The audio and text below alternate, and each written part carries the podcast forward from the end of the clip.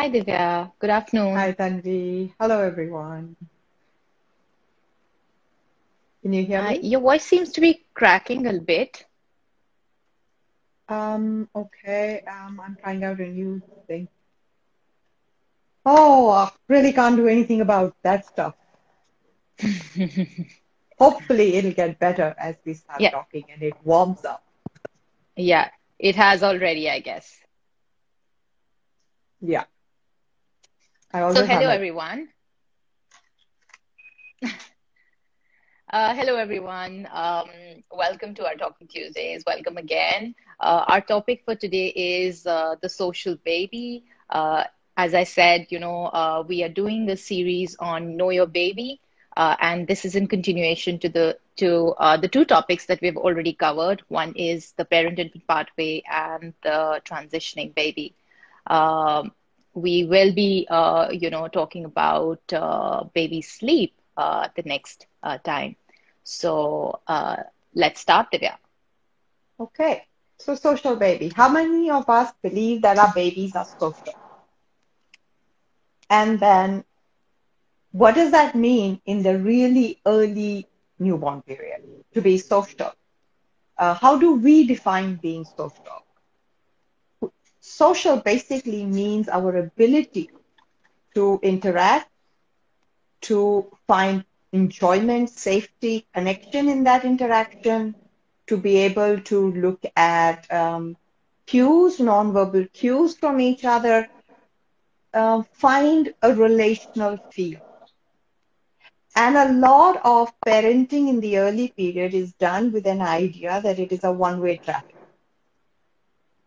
So basically, we don't accept that our children are social beings right from the beginning and are looking for social connections. Now, if we were to know that, would that change the way we interact with our babies?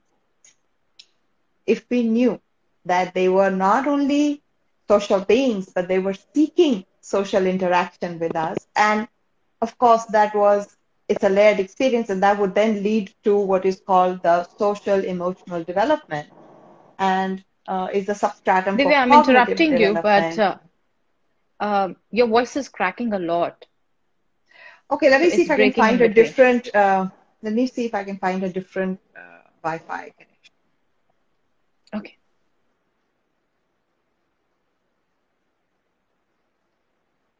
Okay, so we'll just wait. Hi, Sonia. We'll just wait for uh, Divya to join back. She was having some issues uh, with the internet.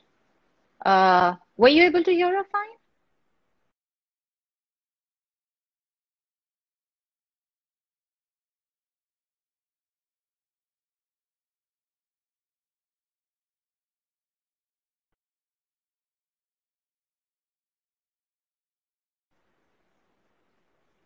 Oh, okay.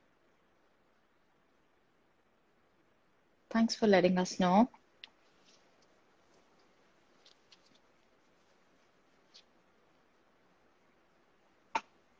Okay, then I think it's just uh, my internet connection. Okay, she's here. I'm just uh, connecting her back.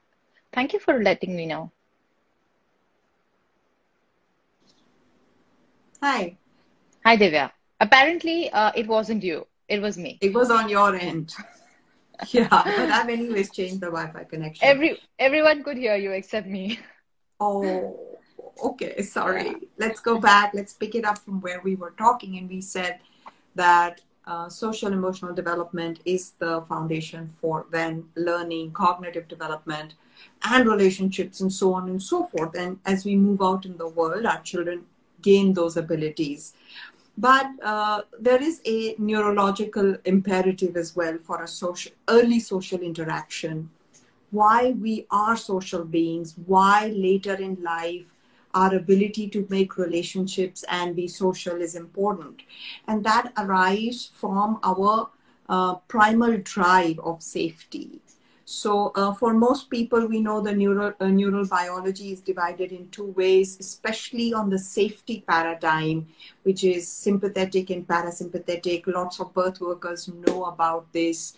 that in our parasympathetic, all our bodily functions work well, but in our sympathetic, uh, we are activated, and that's the stress response or the defense mechanism.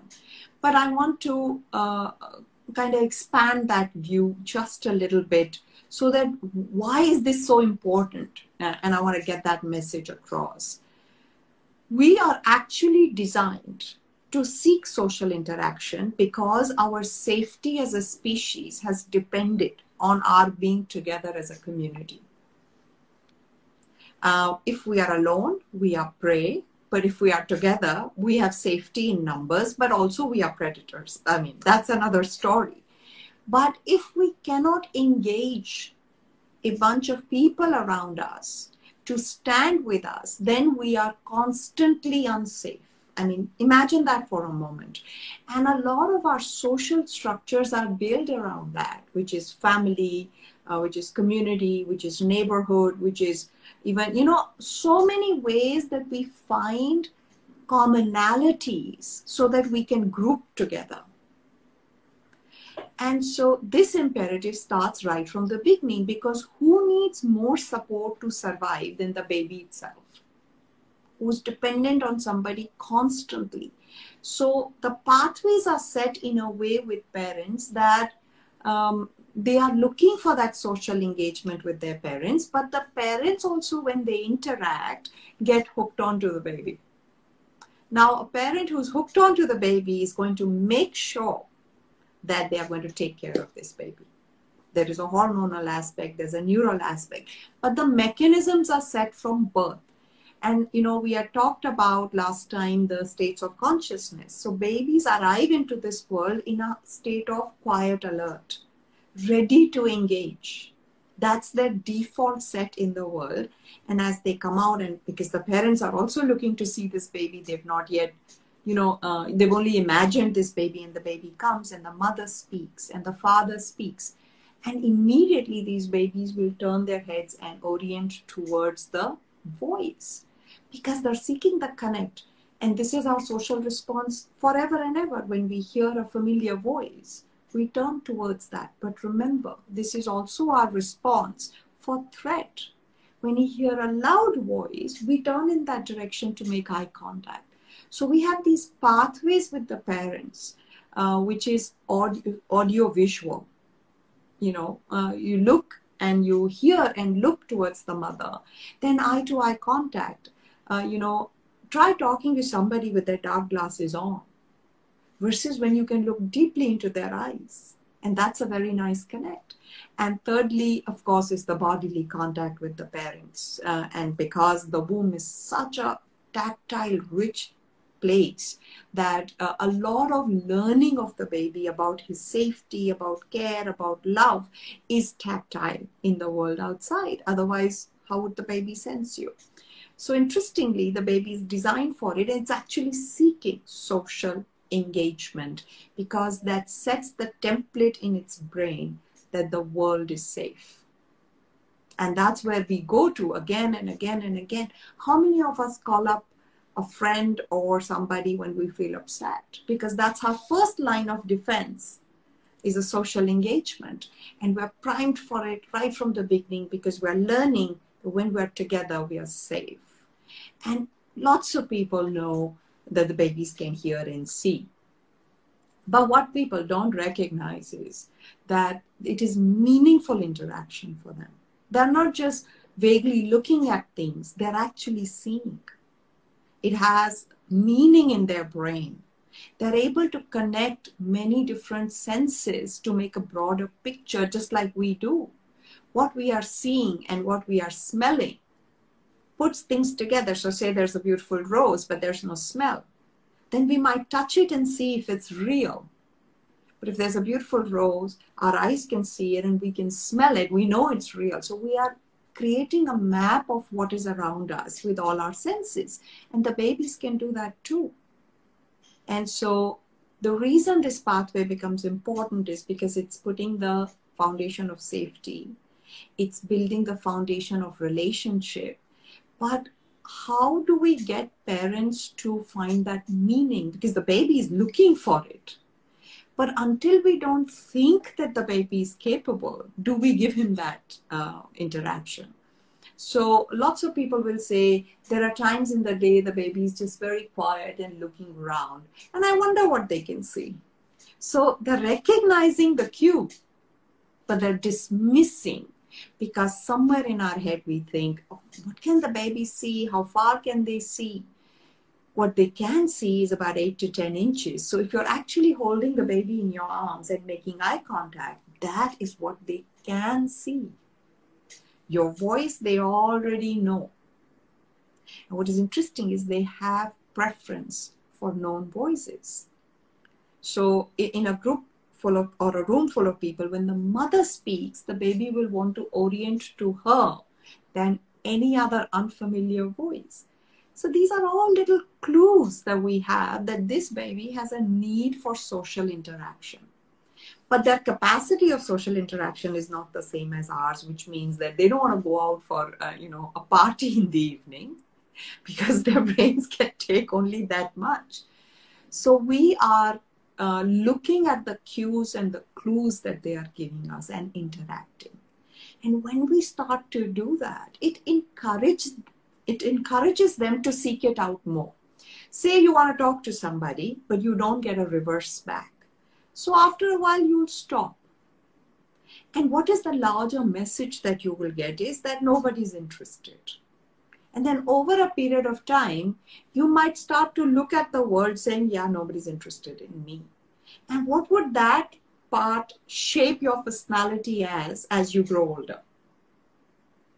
Versus a child who, who, who makes a cooing sound and the mother looks immediately and talks and that encourages the baby you say oh yeah i'm being met so can i now again uh, you know uh, interact with her. Let me try it one more time. And then she she does it again. And then let me do it one more time. Till he kind of believes that becomes his belief that uh, when i talk i will be listened to. And that is the uh, you know the basis of that relationship. So as the kids grow older while they start to talk lots of parents talk to them, but there is not a relational quality. Because they're asking the child, okay, so what did you do? The child tells them what did you do. But the child's not eager to come and share what I did because it had been shut down. And then depending on how much that shutdown was, because we thought there was no meaning to his babbling, we may have just shut that pathway or partially shut it or given a different indicator than what we had intended to. But if you had always talked, then maybe in teenage years you won't say, I really don't know what's going on with my child, doesn't talk to me at all. Because talking to you, knowing that they can come and talk to you, is a part of who they are. So a social baby basically invites mom and dad to interact with them in ways that are okay for the baby and at times that they are open to that learning, not overwhelming their brain. But it is really important because it tells you, um, because it puts the foundation of their mental health, their social emotional health, their learning for the rest of their lives. So there is a very nice experiment which is called the uh, still face experiment, and there's this small child and the baby, and the mother has an expression which is looks like this. And as she stays there in front of the child in this face, the baby continues to get more and more agitated because he's not able to read facial cues. And that's how early they start hearing, looking at the cues. And he's getting very agitated. He doesn't know what's going on because the face is not telling the baby what's going on. Now, the muscles of our face, especially our eyes, are uh, um, the, the nerves that actually move these muscles are linked with our vagus nerve, which is our nerve of well being. And together they tell us whether we are safe in the world. So when you're seeing a blank expression, it's actually feeding, giving biofeedback that things are not okay. Something is off for the baby. And then soon enough, that baby starts crying till she smiles again. And uh, and then everything is okay with the baby's world so this idea that when i when you know there is somebody paying attention to me they're listening i'm hearing it's a two-way process is building that um, that need is fulfilling that need of the baby to feel safe but also is the building block of uh, social engagement. And uh, we, we, we play this game where we cover our head. And the first time we cover our head and we bring it down the baby's actually looking at us. And then we laugh. And then the baby laughs. Now second time when we do it he's already expecting that you will come back and laugh. So see how quickly their brain reads the patterns. You do it the third time it will become play. Play is a wonderful way of socially engaging and growing. And then maybe in a while the baby will ask you to do it. And see this is how two way or uh, you know uh, two way traffic there is in, with a social baby. So um, any questions I just wanted to, uh, you know, uh, wanted you to add something to this, uh, uh especially around, uh, uh, you know, when babies, like we mentioned in our, you know, initially you had mentioned about fear that, you know, whenever they they kind of hear something loud and they look towards it. Um, is it also important to, um, you know, regulate a baby's nervous system to like socially engage with them, in, especially initially? Well, actually, the social engagement itself is a regulatory mechanism. That's how I started it, saying that our first, because we're human, our first go to space is a social connection. So, a well attached baby, or a well regulated baby, or, a, or a, even an adult who has had the right amount or an appropriate amount of engagement in childhood, which would then lead to attachment will actually seek another human being when they first feel stressed or feel threatened by the world. Only when we message or teach our children that nobody else is going to come for you will they move to more activated states or even collapsed states. So, you know, why some people buffer through life uh, with all the challenges so much better than others who seem to just flail in the face of the slightest bit of uh, uh, you know challenge is this initial foundation of regulation.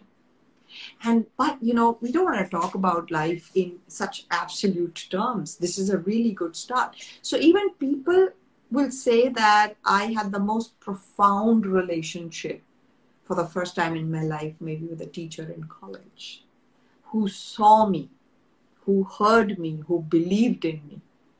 And it's possible to get that uh, later. But what a what a uh, what a loss it may be to go from zero to college, not feeling that, yeah. not feeling the love, the joy, the engagement of it, but get it in college. Or maybe you know, some people would say, you know, I've gone through my entire life not feeling it, but um, now at 60 maybe i'm getting married again and i find this with this other person. But also think that as we become adults and parents would that not not having that would that not affect our parenting paradigm? So parent infant pathways is also a way to turn the spotlight back on us to say how do we feel connected? Is there somebody in our life that we can totally rely on not expect to rely on. I expect you to show up or knowing in your heart that they will show up.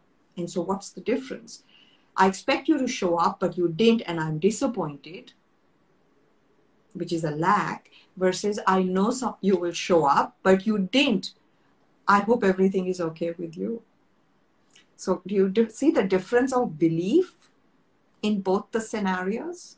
One would be uh, you know you're constant then somebody needs to constantly prove to you that they will show up. And in the second you are already in a relation where you are inquiring into saying that i hope everything is okay with you. You didn't show up.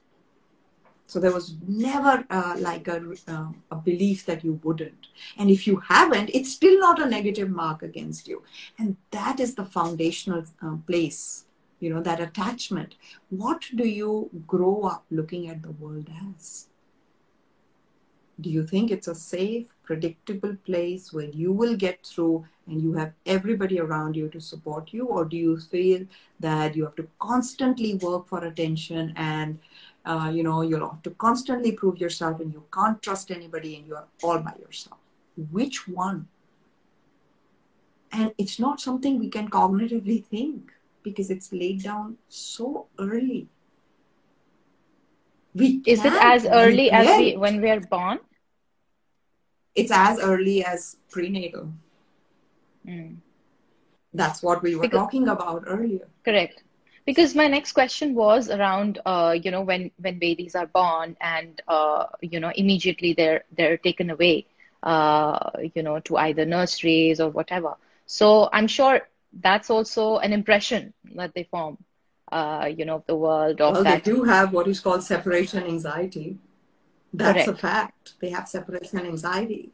But again you know we can throw out a word and then let everybody flail with it because yet another problem. Now we are worried about that separation anxiety. So we can't just throw out a word without giving it context. Now depending on how the baby was in the womb what was the relation with the parents in the womb? What was the birth like? Then when they were separate separated for some reason was the father or mother allowed inside? Did somebody give the baby context? How was the baby handled? And then what happens when they come back? So i i would really not say that one incidence of your life can change everything. Again True. i'm going to say this again because a lot of people can go through a lot of challenges and come out on the other side completely robust. So it's not uh, you, it's not just one thing it's also everything around that thing. So, say if a baby does need to be separated, I mean, let's play the devil's advocate here. Can the father or the mother go, or a grandparent go, and the baby can get to hear a familiar voice? That's better than nothing because now the baby knows somebody is there. Can we talk to the baby because it's a social baby? Can we talk to the baby as if we were explaining this to somebody who had to go go through something.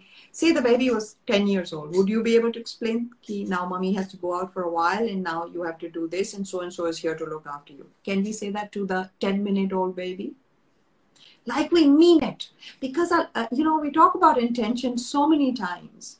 If our intention and our attention says, oh, we are saying the words, but the baby doesn't know anything, then that's exactly the cue, the non-verbal cue that the baby will pick up.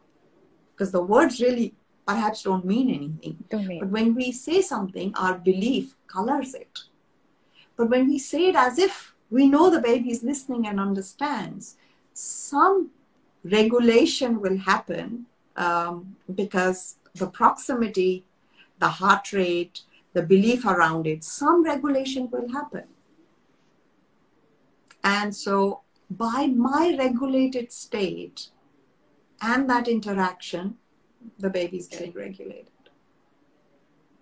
When we when babies are perfectly safe, I mean, we talk about separation in um, in hospitals. When we put babies in their own room with baby monitors, is that not separation? Right as far as I'm concerned, that's separation too. How does the baby know that this is my room and that's the nursery? It just knows that every once in a while I'm being put away all by myself. That's what he knows. And it's random. As far as the baby's time clock is, it's random. They're putting me away. And then perhaps over a period of time, they say, yes, they put me away and they come back and then while I'm here, there's nobody. That's the truth. It's not judgmental. It's just the truth. I mean, I want you to see it from the baby's perspective.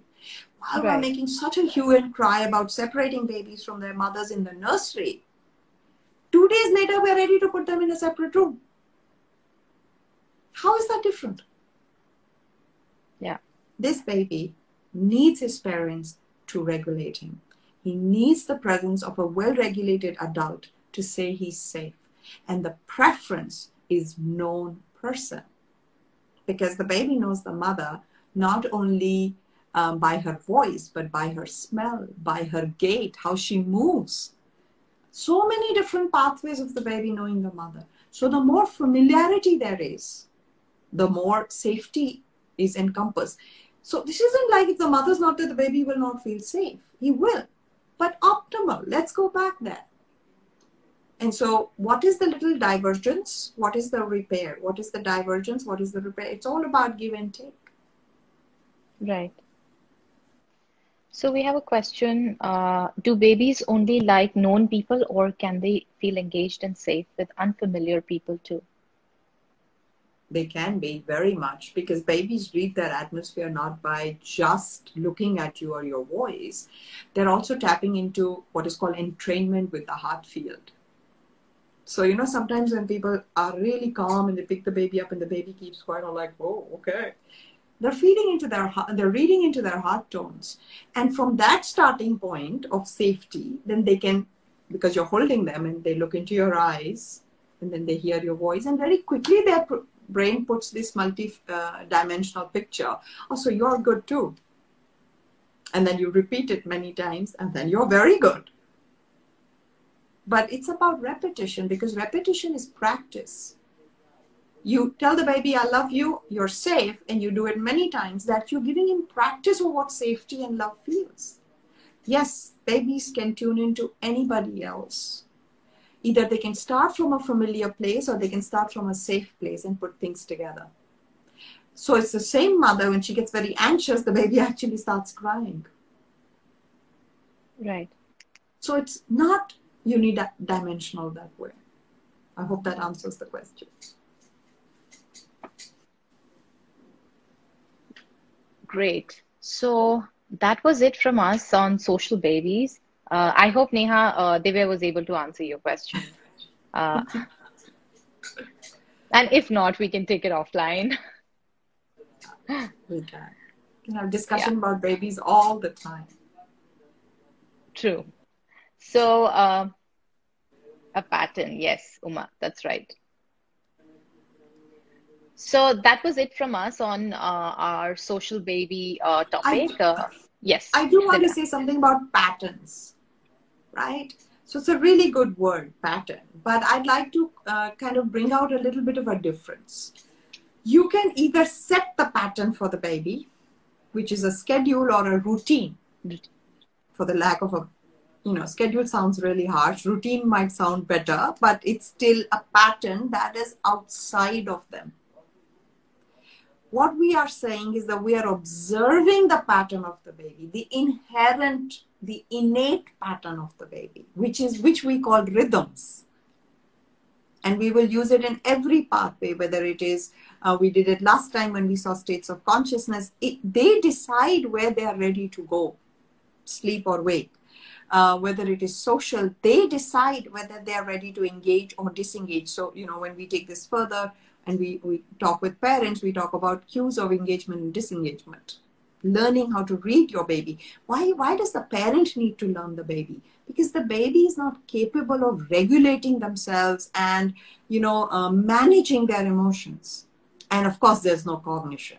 Emotion and extreme emotional states are there depending on what they feel, but they cannot manage it. That is why the adult is looking at the pattern. So the pattern is a really great word but just want to make that distinction that when we say that if we put the baby in a routine that will help them organize better and be disciplined, that is not true.